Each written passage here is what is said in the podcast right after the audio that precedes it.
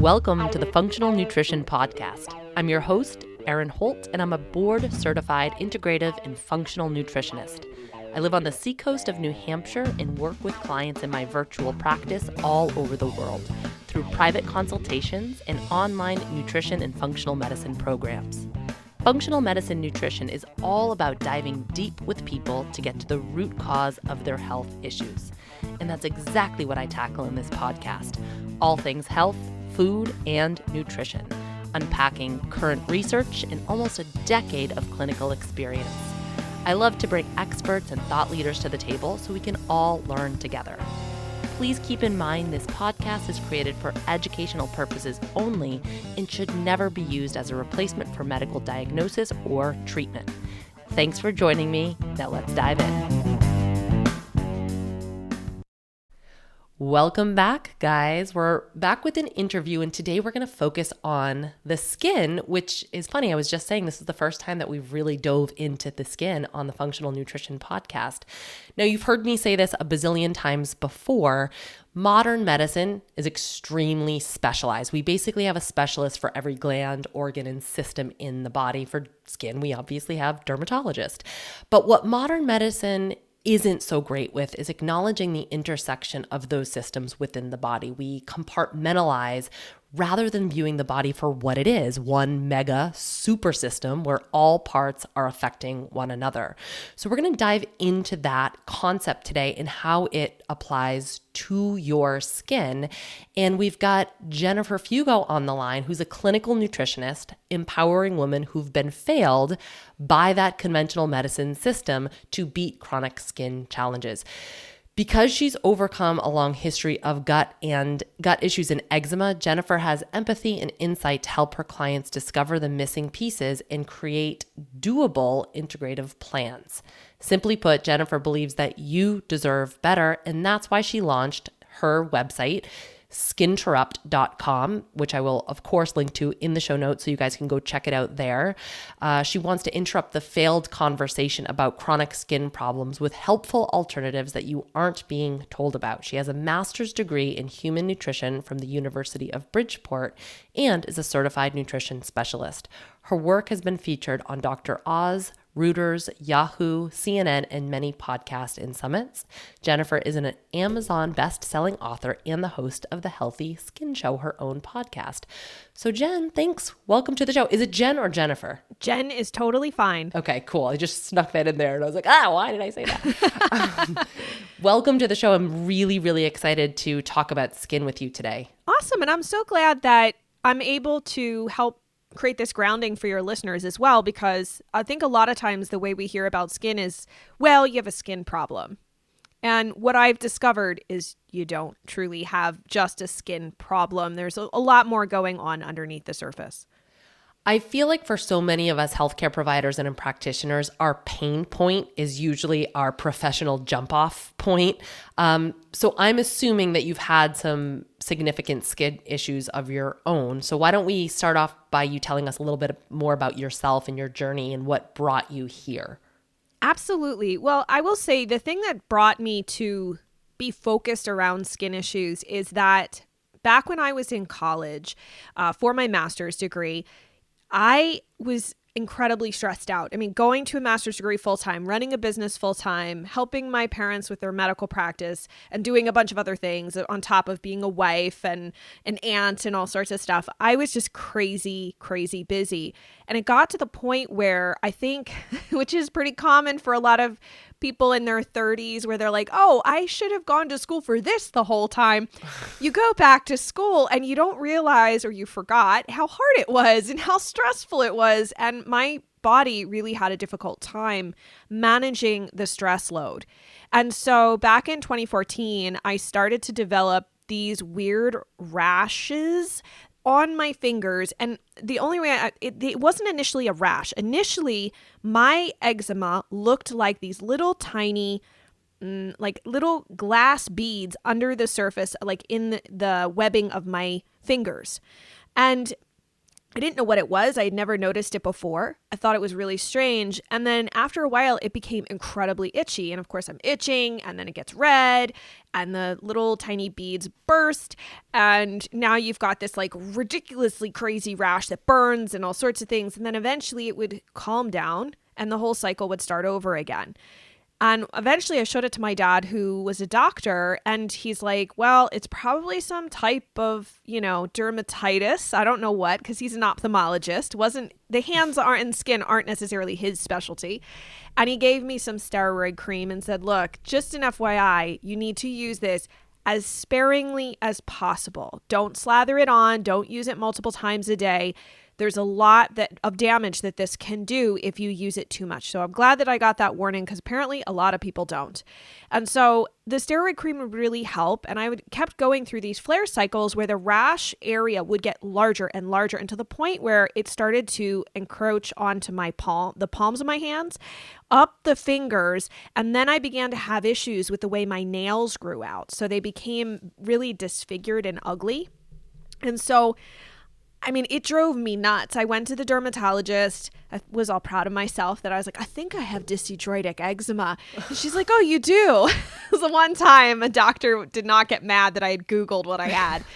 And I thought she was going to have something novel for me. You know, it's like this isn't that long ago. I'm thinking, oh, well, you know, she's got to have something better than a steroid cream. And she's like, I don't know. You should just use a steroid cream and then use these uh, a couple other types of creams when it gets um, bothers you. And then, you know what? During the day, keep Vaseline on the your skin so that the moisture stays locked in. And I was like, are you serious? Because I mean, number one, I'm not comfortable just putting Vaseline all over my skin. I understand you know that it might not the you know it looks safe to conventional medicine so that's fine i understand that but i'm not quite comfortable with that aside from the fact that practically i don't want vaseline all over my house all over my clothes all over my cats, everything.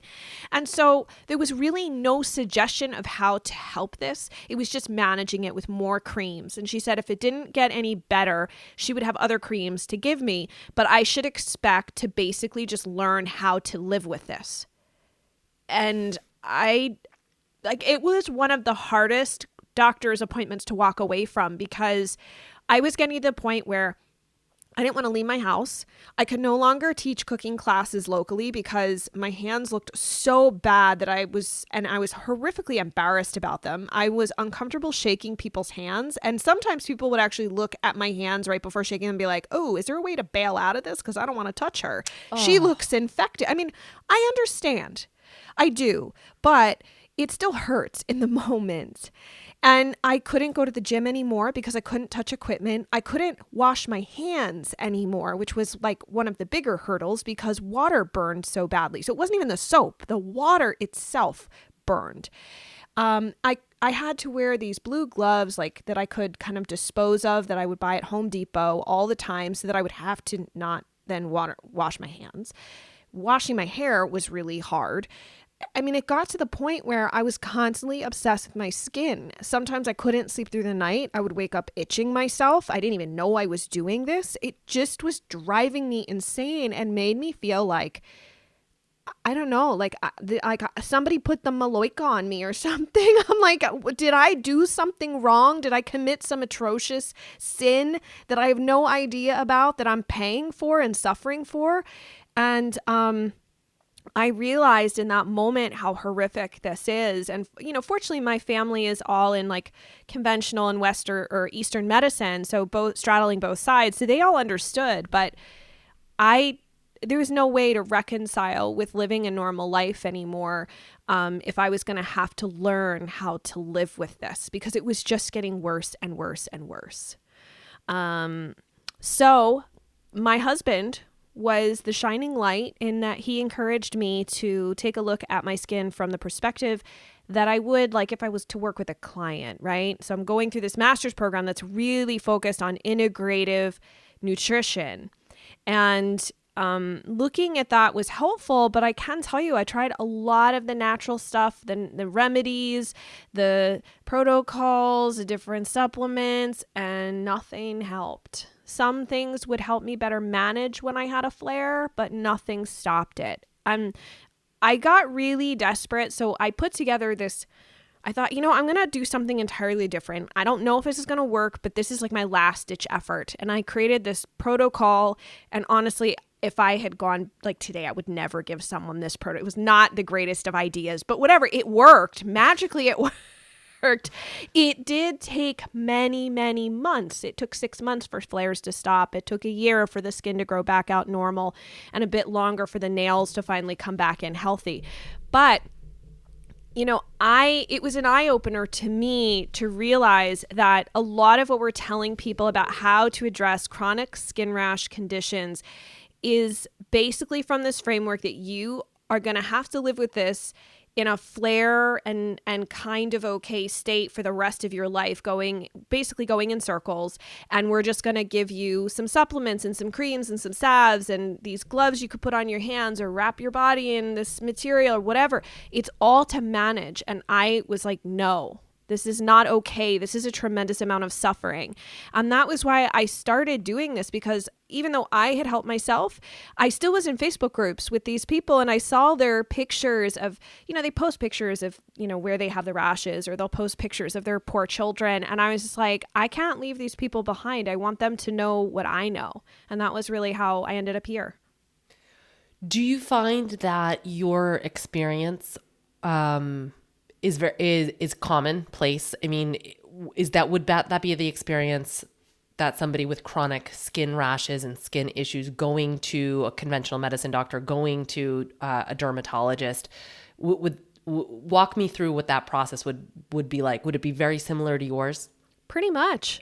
And because I work with I would say about 90% of my clientele in my clinical practice is for chronic skin problems, I hear about their dermatologist appointments. And it's oftentimes, sorry, I don't know what you expect me to do. This is the best I can do for you.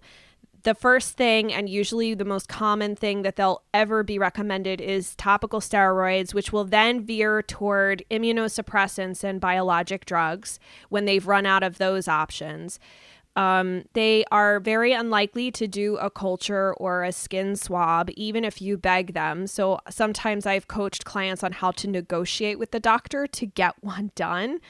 Um, I mean, it is to the point where people, and it runs the gamut. Some people just have these issues and they're like, well, you know, my life isn't a total train wreck right now. I just don't, I can't, this is not tenable like this.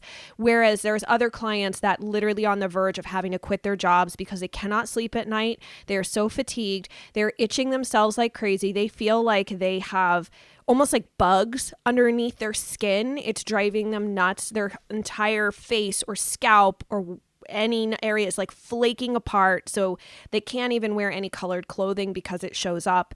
Um, and for some people they're in a tremendous amount of pain their skin's burning. Yes so absolutely. And it's not to demonize dermatology. I mean there is a there is this whole concept of standard of care which a lot of people when we get frustrated with our doctors, we don't understand the politics, so to speak, of how and why certain things happen. Because the standard of care for dermatology is oh, you have a rash, here's a steroid cream.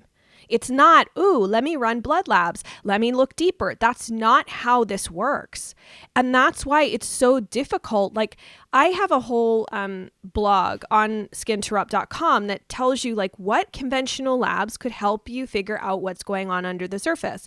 I cannot tell you how many people have brought that list to their dermatologist, and the dermatologist is like, I don't run labs you, you know go talk to your family doctor about that. I'm i have zero interest in doing that. I just don't do that. And i'm like they're a doctor. You've the you're allowed to run labs but they just don't. And so um, it really gets to a point where people can get desperate and they're looking for other things and they want to understand what's happening underneath the surface. And and that's how usually they end up stumbling upon some of my content. But yeah it's very very common to feel frustrated. And there's some people that, I mean, it's sad in the Facebook groups, you'll see people at least once or twice a week saying like they're they're basically giving up on life. And and in, not in a good way either which is really scary. Um, so there's a whole mental health component to this that is not really discussed out there.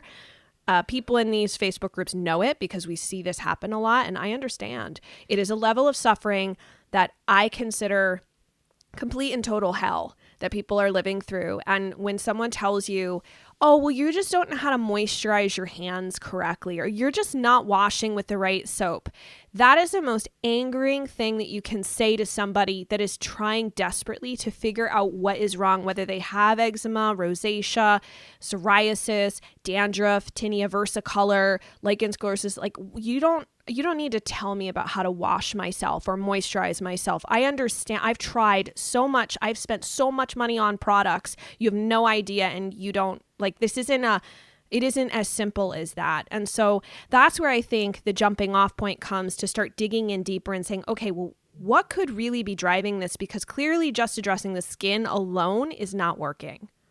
It's like telling a, a mom of a sleepless baby, oh, maybe you just need to XYZ. And you're like, mm-hmm. yeah, I've, I've thought of all the things. I've applied all the things. Thank you for your, thanks for that.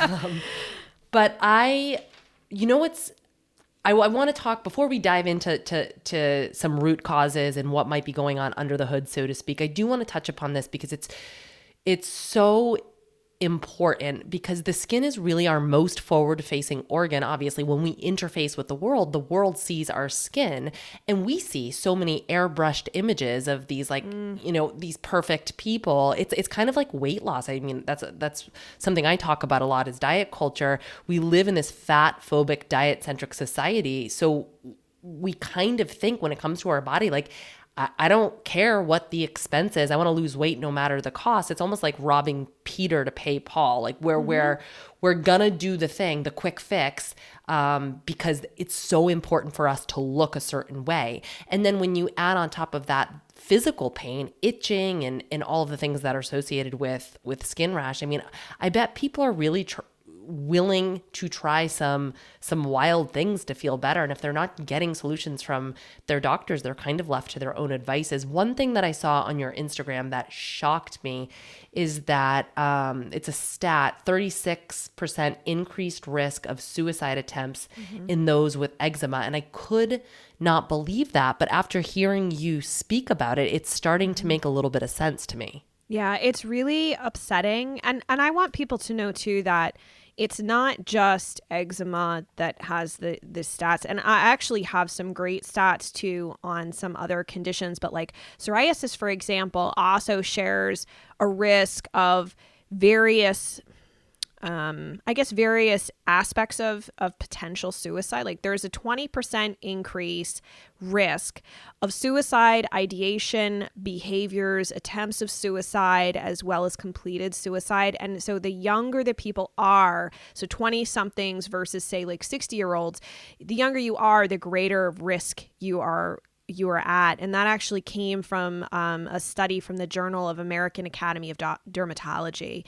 Um, but with the eczema thing, I mean, I wasn't surprised when I read that, yeah, there was a Germa dermatology study that looked at over 300,000 of these patients, and they said that 44% were more likely to have suicidal thoughts, 36% were more likely to attempt suicide.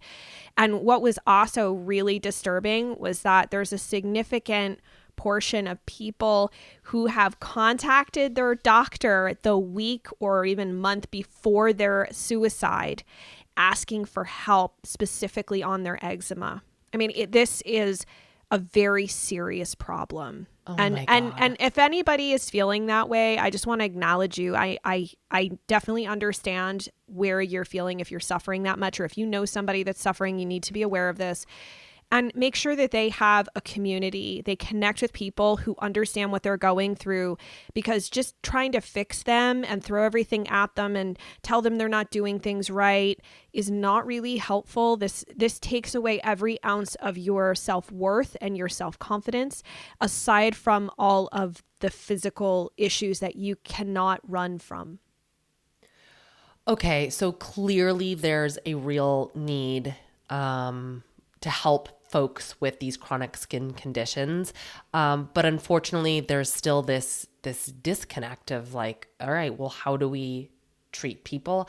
I this is a memory that it's like such a weird memory because it's not exactly that profound, but it will always stick out in my head. Um, a a Facebook acquaintance of mine posted on Facebook a few years back um, that she was struggling with rosacea and she was looking for recommendations for cream that could help her. So, you know, all these people are you know, all the MLMs come out of the woodwork and they're like, my cream's the best. My cream's going to cure cancer. Like yes, all the things. Pretty much. So I texted her um, just because I'm not, I'm, I'm more of a private person. I don't really love to like just, you know, dole out unsolicited health advice on social media. And I texted her and I'm like, hey, something to consider.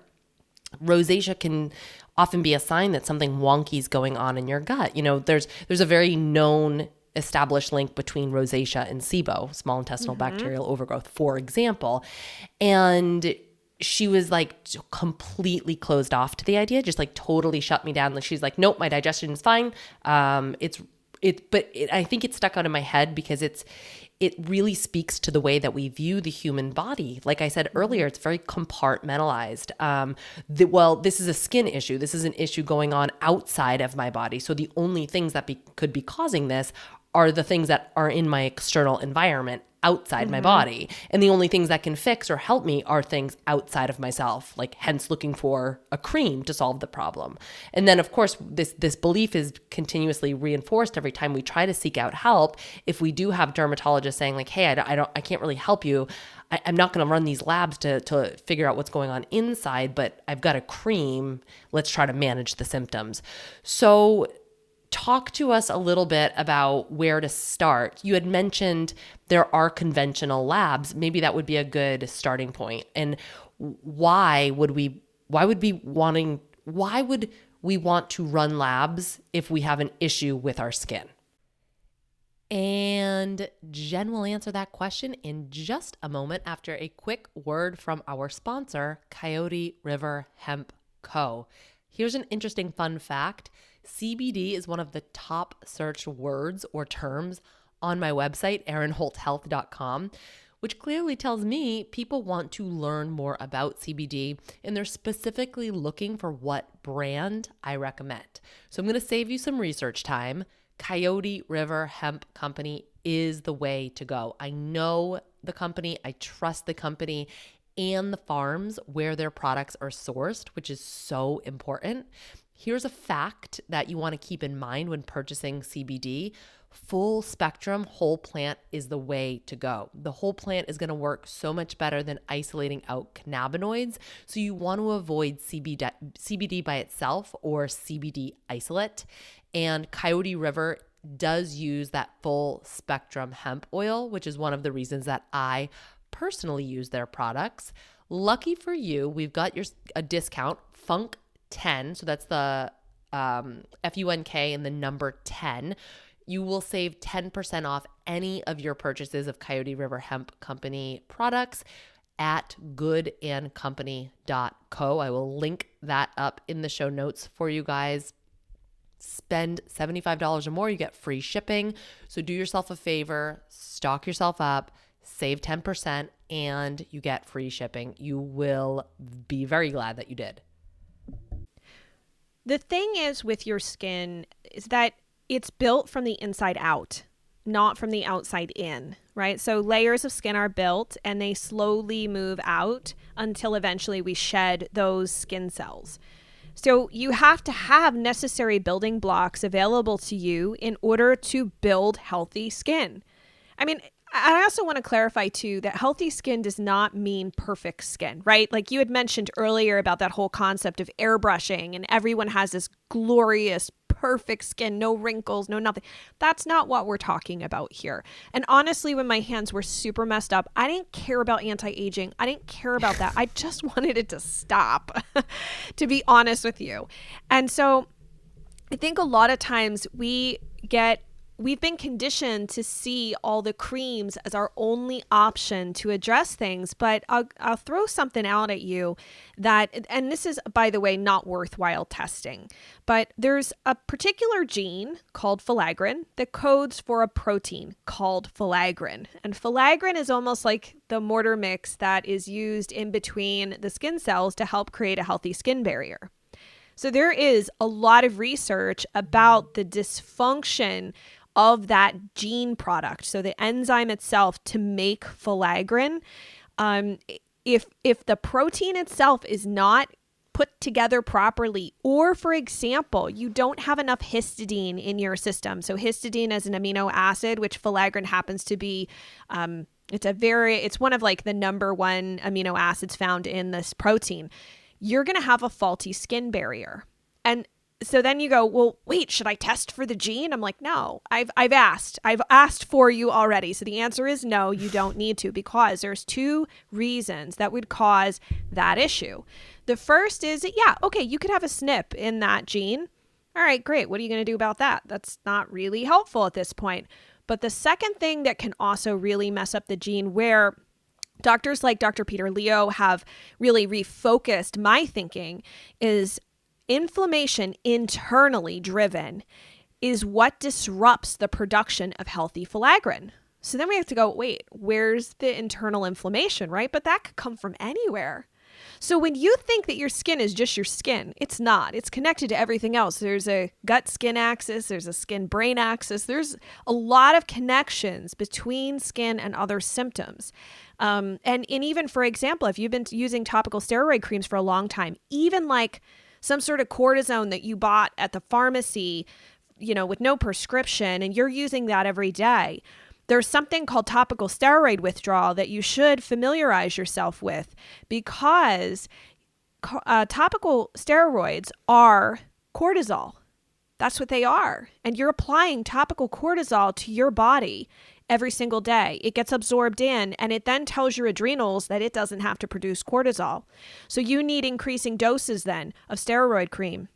And people eventually have to stop all steroid creams and go through a horrific process.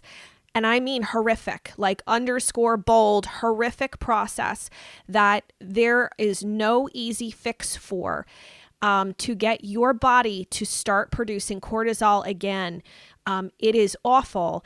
And this is something people don't talk about. So if you think that it's just your skin, then you are entirely wrong. So when I look at a client, what I'm looking for is number one, do we have enough nutrient stores? You can see a lot of information through a CBC panel. I love to see a fasted, uh, comprehensive metabolic panel so we can look at liver values.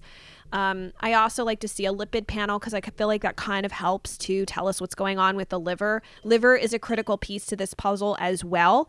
I love to see uh, serum B12, folate, vitamin D, vitamin A. Vitamin A is really crucial for not just healthy skin, but also for healthy vision and healthy thyroid. Um, and then also looking at other things like maybe homocysteine should be looked at. That's a great marker for B6. And, you know, then we may be looking at ferritin, which is both a storage marker for iron as well as inflammation. Maybe a full iron panel, possibly. Uh, looking at your thyroids, I love to see a full thyroid panel if you can get one. And, um, you know, then potentially looking at things like a sed rate and the CRP, so C reactive protein, to also look at different inflammation markers. Eh, from there, it may vary based on a particular condition. So, you know, but that's that's a good place to start.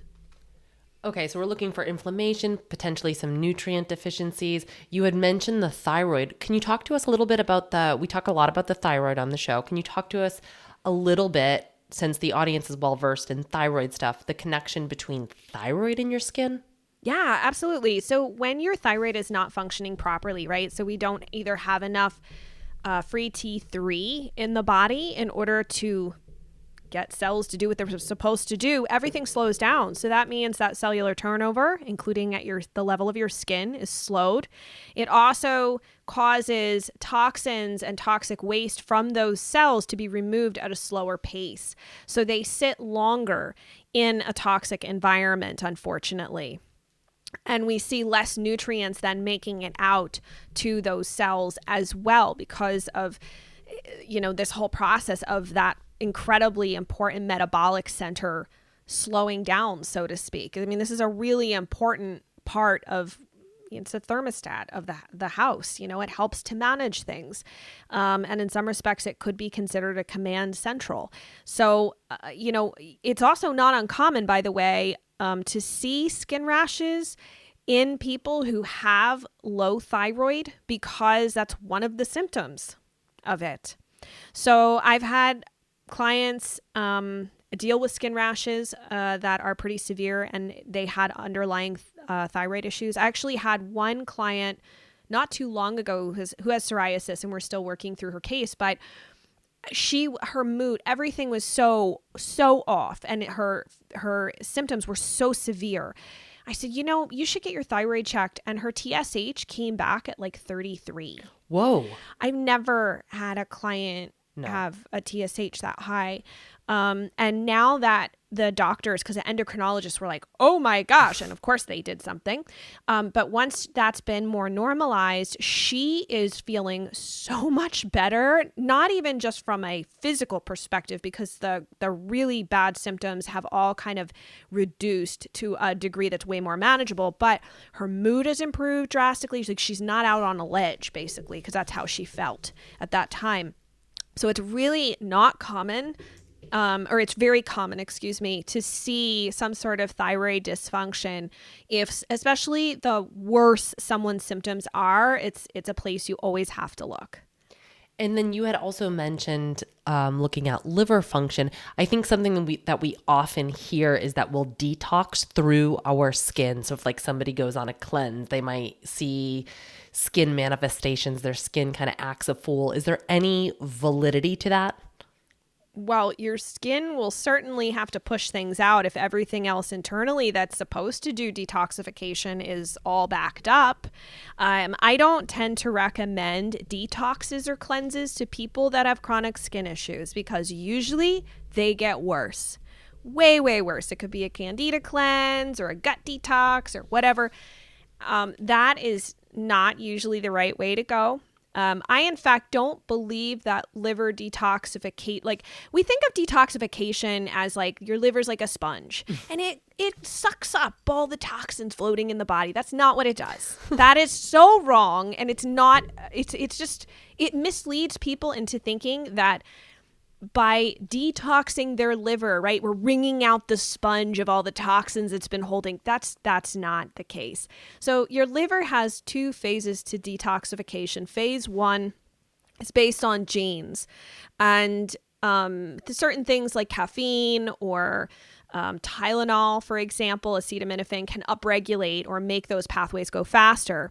And then there's almost like a waiting room that hangs out between that phase one and phase two. Things that go through phase one are actually, believe it or not, made more toxic. So then, then they sit there in that waiting room and then they're waiting to go down phase two. And then some other toxins that are produced in the body especially like in the gut for example all everything produces waste and if there is waste being produced in the gut that also ends up at the liver for it to quote unquote detoxify and so you can have things coming in then um, just through phase two but phase two the pathways are are dependent upon the amount of nutrients that you have to support those pathways. So, for example, the glutathione pathway needs glutathione. The glycine pathway needs glycine and B6. Um, you know, you need uh, sulfur. You need a lot of different nutrients in order to make these pathways run. If you don't have them, nothing happens. So everything just builds up, and the waiting room gets more and more and more and more crowded, and you feel worse and worse. So when people go and do like they do a um I, i'll never forget how many people have told me well the doctor said i probably have a gut problem or the or the whoever their practitioner was and they put me on this like candida cleanse or you know a gut protocol and my skin went crazy well, of course it did, because they didn't make sure that the phase two liver detox pathways were clear and humming along. So you backed up an already stuffed waiting room with bunch of toxic little gizmos that are sitting there having a lot of fun at your expense. So the first step that I always recommend to people is stop stop with the detox. That's not what you need to do. You need to support your liver and in order to do that responsibly, you have to feed it the nutrients it needs in order for those pathways to run. You get that cleared out, and then you're able to go into those next phases of addressing what is going on with their their health. Um, but that's usually that's like my first step. Awesome. That's such a good explanation. Um, and I couldn't agree more with everything that you just said. Now, um, let's get into the guts a little bit. We um, we talk a lot here about the gut microbiome, and I've mentioned several times over that we have many different microbiomes throughout and on our bodies. And the skin is one of them. The skin has its own microbiome. So, can you talk more about what that is, what that means, and then is there a connection between the microbes on our skin and the microbes living in our guts? Yeah, absolutely. So the skin microbiome is actually known as a lipidome because it's fat loving. It the bugs actually munch on fat and lipids, not like in our gut where they like to munch on fiber. So there is a bit of a difference between the type of bugs that we're going to see on the skin versus what's in the gut. There's actually 19 different phyla bacteria that are found on the skin.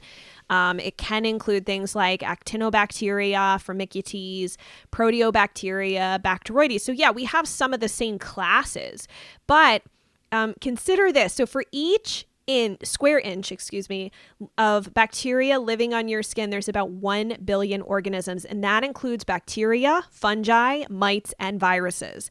And that's a healthy commensal bacteria or, or microbiome. It shouldn't just be bacteria. And I say that because people who deal with seborrheic dermatitis or dandruff are plagued with something called malassezia overgrowth. And a lot of times, what we'll see is shampoos, creams, all sorts of things topically applied to get rid of and control malassezia because we're we're kind of like oriented toward the fact that malassezia is bad. But Wait, is actually, that is that a bacteria or no? A it's a it's a fung it's a fung okay. fungus, just okay. like candida. You can have candida on the skin as well. That is possible, but Malassezia is the most common fungus that lives on the skin, and it's actually supposed to be there. Um, and, and I'm happy to talk a little bit more about how your system gets confused um, in a moment about like why it starts to actually attack Malassezia, and then we end up with this issue with dandruff and seborrheic dermatitis. But it's important that you understand that we don't want to just wipe out the bacteria because you create a vacuum that allows for things that are opportunistic to take over. So that's why we have to be careful. That's why, and I know this might be shocking to some people in your audience, I really recommend that people stop slathering themselves with coconut oil because coconut oil is way too antimicrobial. It is just getting rid of everything. And especially for my friends with eczema, stop using coconut oil. Stop using skin products that have coconut oil in them. It often times is a trigger and makes things worse. So, so that said, when we understand what the skin microbiome is, then we can see that, wow, okay, maybe it's taking cues from someplace else. And that's sort of what I see is like if there's an issue at, at the level of the skin where the skins become quote unquote leaky, right? So we have leaky gut, we can also have leaky skin. And so essentially, we now need to look elsewhere and say, well, where is it taking its cues to be so dysbiotic, so to speak? And what we tend to see, at least what I've seen in my clinical practice and in research, is that the gut and what's going on in the gut is basically telling the skin, so to speak, how to show up, what the microbiome should look like. So, if it's dysbiotic in the digestive tract, you're going to see dysbiosis at the level of the skin. So, back to your friend, your Facebook friend that had rosacea. Okay. Now, in case your friend is listening to this, just so you know, there are there has been legit research out there since 2013 about rosacea and the connection of what's going on in the gut. I actually interviewed Dr. Weinstock, who ran this uh, this uh, piece of research or did it, wrote about it. And in that study, he says 46% of prospective patients with rosacea had small intestinal bacterial overgrowth. And this also includes people who have ocular rosacea too. So it's not just skin, it's also what's going on in the eyes. So hold on, I, hold on, hold on. Yeah, yeah. What's ocular rosacea? Ocular rosacea is where the uh, the whites of the eyes tend to become pinkish. So a lot of times people, and this is just from under my dad's an ophthalmologist, is that you get diagnosed usually with ocular rosacea first if you have it, and then it'll show up later in the skin. And so this and this Dr. Weinstock, who I've had on the, the Healthy Skin Show a couple of times, actually found that when he would treat these patients with rifaximin, which is the common antibiotic used for SIBO, their rosacea would dramatically improve. So, you know, he's he's a GI doctor. He's not a dermatologist. He's putting these pieces together. And that's one reason that I I put the show together cuz I'm like nobody's talking to one another. We need to like get all this stuff together so people know. But yeah, 78% of the patients with SIBO when they were treated with rifaximin saw complete res- resolution of their issues. That's unbelievable. Mm-hmm. That's very cool. Let me let's journey back to the yep. um, seborrheic dermatitis. Am I saying that right? I always yes. feel like I'm butchering that one because yes, you had mentioned how our t- talk a little bit more about that because I, I I feel like I keep hearing more and more and more about this. So I feel like there's pe- probably people in the audience who are like, talk more about that. Yeah, um, dandruff is really embarrassing. Um, my husband had it, so the we've dealt with it in our family. I've not had it. I had eczema. Um, he had seborrheic dermatitis, and what was really interesting in the cases that I've worked on, and then doing um, interviews with other dermatologists that have worked on it, is that basically there tends tends to be this is important tends to be a connection with fungal overgrowth within the gut. Okay, so what happens is your gut and the immune system becomes sensitized to like candida and other fungal organisms. And because it's always trying to protect us, it begins to look elsewhere in the body. And unfortunately, like I was saying, we have malassezia on our skin. And the areas that it predominates are where our hair is our hair, our um, the eyebrows, around the mouth where the, a beard would normally be. Um, so it's not uncommon to see like men my husband had it in his uh, all over his face and in his um, scalp basically wherever hair was growing he had big big flakes and redness and itching and burning and that's why because the immune system is actually attacking those malassezia. And that's why it ends up looking like quote unquote dandruff. And so when you use like head and shoulders, for example, you get rid of the malassezia for a period of time and it goes away. And then after a couple days, it starts to come back because the malassezia come back. And so you're basically fighting a losing battle. At some point, you know, you have to use more and more of these products or you have to use stronger and stronger products when actuality what you need to do is get the immune system to stop acting like that. And so I don't actually recommend, believe it or not, the anti-candida diet because I don't think it really works. I think it's great as a management tool, but most people like don't want to manage candida for the rest of their life. So you really want to rebalance the gut appropriately and address fungal organisms But I will say this, and remember I said tends to be associated with candida. My husband did a lengthy um, protocol addressing candida, but we couldn't get him the last bit of the way. Ended up by accident because it was a summertime getting cellulitis from a bunch of mosquito bites and had to take Keflex as a result that Keflex knocked it the rest out. So that's why I caution people don't assume that just because you read online that seborrheic or dermatitis or dandruff is associated with candida that that's the only problem. Sometimes you can have a mixed bag. A mixed bag could be parasites or bacteria or fungal organisms, whatever. Like you can't just make assumptions because one person's story you read about must be your story, must be what's your truth. And so that's why I encourage people to really look deeper. Um, I have yet to have a single client that has chronic skin issues not have at, at the least dysbiosis within the gut when we do stool testing. But I will also say this I've had a lot of skin clients that have no gut problems whatsoever. They poop like a champ, no gas, no bloating, no nothing. And those ones, unfortunately, are come back with the highest amount of hidden infections living within their gut. So that's why I would really strongly encourage you. You know, think about have you been to any third world countries? Even if you didn't get sick, that does not mean you didn't pick something up and bring it back with you and it's just been lingering underneath the surface. Um, you know, consider if you're drinking well water, consider is it possible that your well water could have been contaminated? I've had clients, well water was contaminated with something that was causing the problem, uh, like a particular bacteria. Um, and, and think about, you know, have you been exposed to antibiotics? Have you been exposed to birth control pills, which also alter the gut microbiome? And don't assume that you don't have enough gut bacteria there. A lot of people think, and I actually too was under this mis- mi- misunderstanding that because of the chronic exposure that many of us have been exposed to with antibiotics that gut our guts just wiped out we don't have enough gut flora it is shockingly uncommon when i've run stool tests on clients it is shockingly uncommon to see a gut that doesn't have a lot of bacteria in it. Mm. Most of them have way, way, way, way, way too much. And it's all over the place and there's it's just a mess. So that's why when you start to dig deeper and you're like, oh, I'm going to do this cleanse, take a step back, hit the pause button, start doing some real research into what's going on for you. Um, because I think when we pay attention to all symptoms as a whole, like we look at the body as a symphony and at all the signs and symptoms and the cries for help, essentially, which is what they are, that's when we can start to see the underlying problem, like why it shows up in your skin and not someplace else, like why the people are ending up with all these skin issues and not gut problems when they have like five infections. I don't know. But that's just how it shows up for them.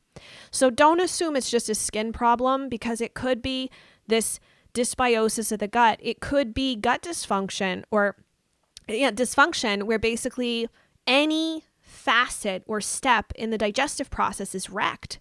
So, if you don't have enough stomach acid, for example, you now have a lot of proteins that are not being digested ending up in your large intestine. And you're like, wait, wait, Jen, but we absorb protein in the small intestine. That's true, we do, if they're digested if they're broken into small pieces.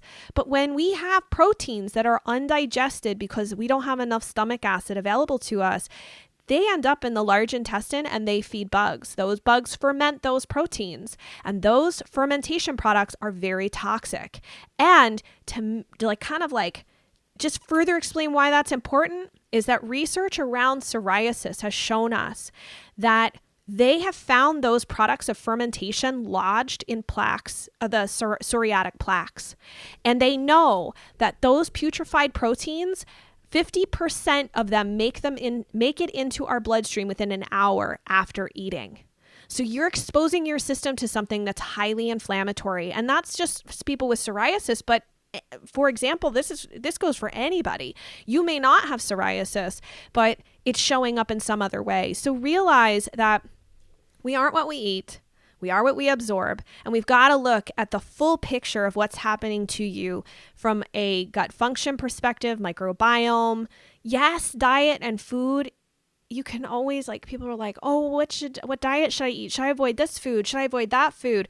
Most people who do really restrictive diets for their skin have a very difficult time getting back on them. So be very cautious with that. I do very minimal restrictions with clients, and it, most of the time it's not necessary, and it causes actually orthorexia to do that to yourself.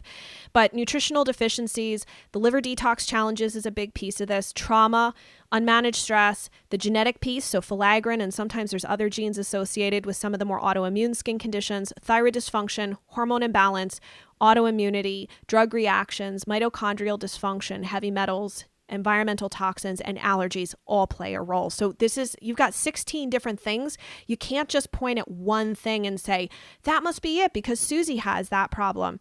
No, it, somebody could be severely allergic to their dog, and that could be causing their eczema but that doesn't mean that you're allergic to dogs. It could be an infection, it could be something else underneath the surface. So that's why it's important to, to, to cast a wider net and say, you know what, let me look at myself from this more holistic perspective and then start putting the pieces together. And I can also back up what you said um, a, a little while back in that the the worst uh, I run a, a, GI map for my stool test, and the worst GI map I've ever seen, in conjunction with a SIBO breath test, was on somebody that had exactly zero digestive mm-hmm. complaints, none whatsoever, nothing. I know, and isn't that the case where you're just like, are you sure? Are you sure you're being honest here? Like you're you're just like, how do you have no complaints of the GI system at all? Like nothing. Like guts of steel. I know. Um, all right. Can I ask one more question? You touched upon it briefly, but it's a point that I want to drive home and one that that I was shocked by how shocked people were. Um, on Instagram a couple of months ago, I ate I inadvertently ate a food trigger for me and got eczema rash around my eyes, which is one of my like telltale signs.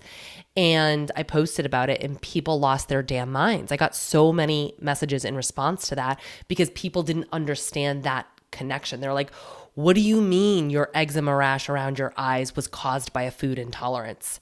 So, can you touch briefly? I know this is a huge topic, but may uh, how food sensitivities and food intolerances might manifest as skin reactions like eczema, for example. Yeah. Um, well, intolerances are a bit different than sensitivities, obviously, and I'm sure your audience kind of knows that. That an intolerance is an issue where you don't have an enzyme to break something down. So we don't have enzymes to break eggs down. Just so we're clear, we have enzymes to break down histamines or to break down lactose. But when we're dealing with like is are eggs an issue, for example, that would be a food sensitivity or a food allergy. And so those are just very different reactions. What I would say is that food can definitely be a trigger. Oftentimes, when I find that someone is reacting to a lot of food, the first question is, all right, um, I think the food sensitivity is actually a symptom of le- well, it is a symptom of leakiness through the gut. So it's not a root cause. Foods don't with the exception of gluten, foods do not cause leakiness throughout the gut. And we know that from research. Um, so for me, I'm like, all right, well, if I'm being triggered by a food, then I need to say what's going on in my gut. What could be there that could have elicited some sort of response where the lining of the gut is no longer um, all nice and tightly sealed. And so you know, there are other instances where people can have histamine reactions to food. So they have difficulty breaking down histamine, and that's a histamine intolerance. And that can certainly show up as skin issues. That diet, by the way, is really difficult because you is. can't eat anything canned, you can't eat leftovers, everything has to be fresh. There's a lot of foods you have to avoid. So that can be tough. Um, you can certainly try using a DAO enzyme and see if that helps. Usually take it, I believe, about 10 minutes before you eat every single meal um, and see if that helps. Otherwise, the diet is really the only way to do that. And Dr. Becky Campbell has a great book on how to do that. Um, but She's going to be on the show in a couple of weeks. Perfect. Yeah. Good introduction. Uh, totally is a great segue. Thank you.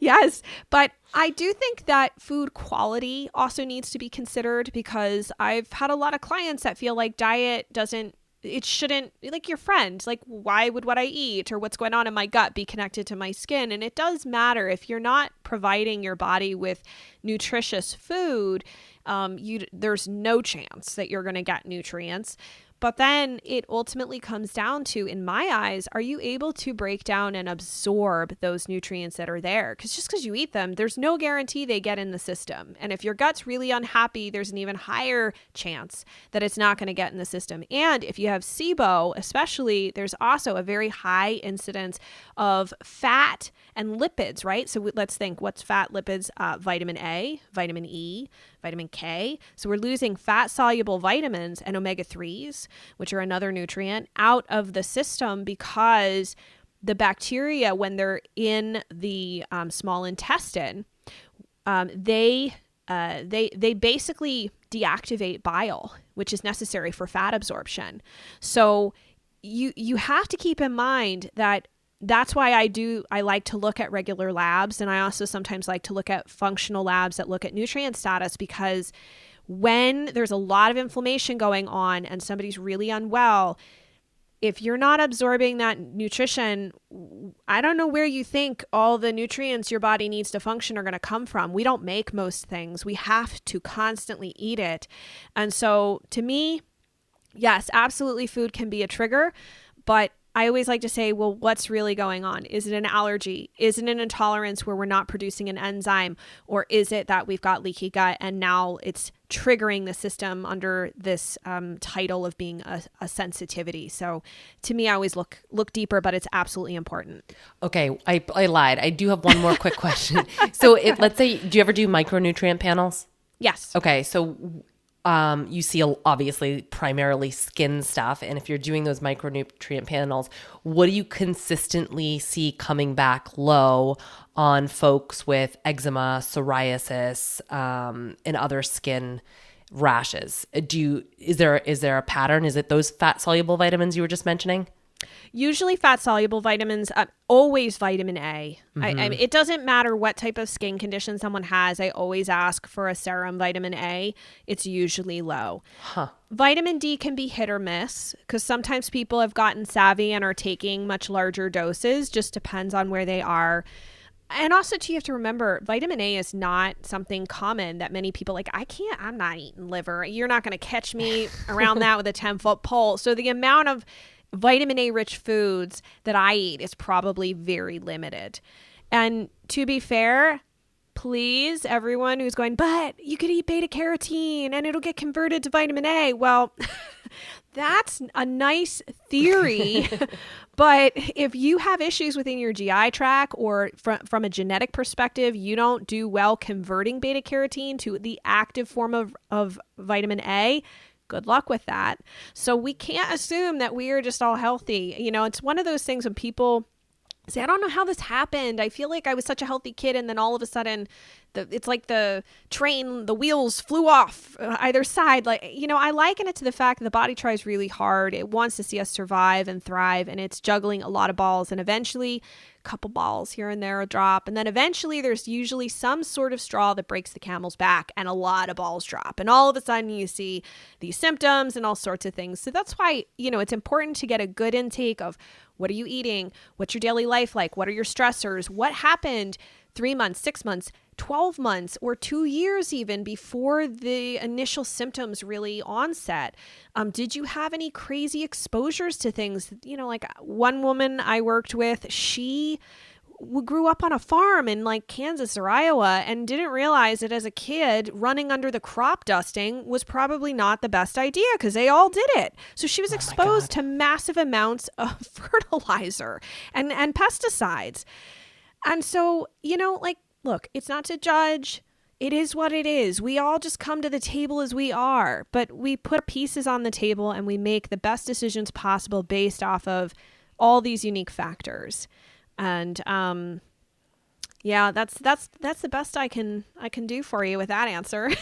that was pretty great. So, Jennifer, thank you so much for coming on the show. Before we close out, um, I'm going to link to all your goodies in the show notes, but just uh, tell everybody where they can find more of you and where they can sink their teeth more into this. I feel like we just, you know, we're, we're able to, to barely scratch the surface of all that is skin, but you have so many more resources available on your end. Yeah, absolutely. Well, first of all, I'm easily findable over on Instagram um, at Jennifer Fugo. I am posting there every single day. And i talk a lot about what's going on in my my life and all the different research that i'm coming across and the new podcasts and everything. But the healthy skin show is honestly one of the best resources for people. I have guests that are from all over the world. I sometimes have clients that'll come on and talk about their stories and other people that are just dealing and living with these skin conditions to talk about what it's like. And then i share research and insights from my own clinical practice as well. So that's a really great thing. It's available on all podcast platforms. And then the website that you can find all of my stuff on is skinterrupt.com. And I just want to say, too, if anybody's interested in finding out if they have enough stomach acid, which I think is a really integral part of the process, it's the first thing I ask every single potential client to do. I have a great low stomach acid test you can do at home. It is not, by the way, taking betaine HCl because that makes me worry. What if somebody actually does have high stomach acid? And so this is very, very simple simple and it just walks you through the directions of mixing baking soda with water, drinking it, and you'll know, have a good sense of what's going on with your stomach acid. Awesome. That will be so great. I'll link to that in the, the notes. Um, thank you so much, Jennifer. This was a great conversation. I really, really appreciate you coming on the show. Thank you so much for having me. Uh, have a good day. Thanks for joining us for this episode of the Functional Nutrition Podcast. If you'd like to submit a question to the show, fill out the contact form at erinholthealth.com. If you like what you hear, don't forget to subscribe and leave a review in iTunes. Take care of you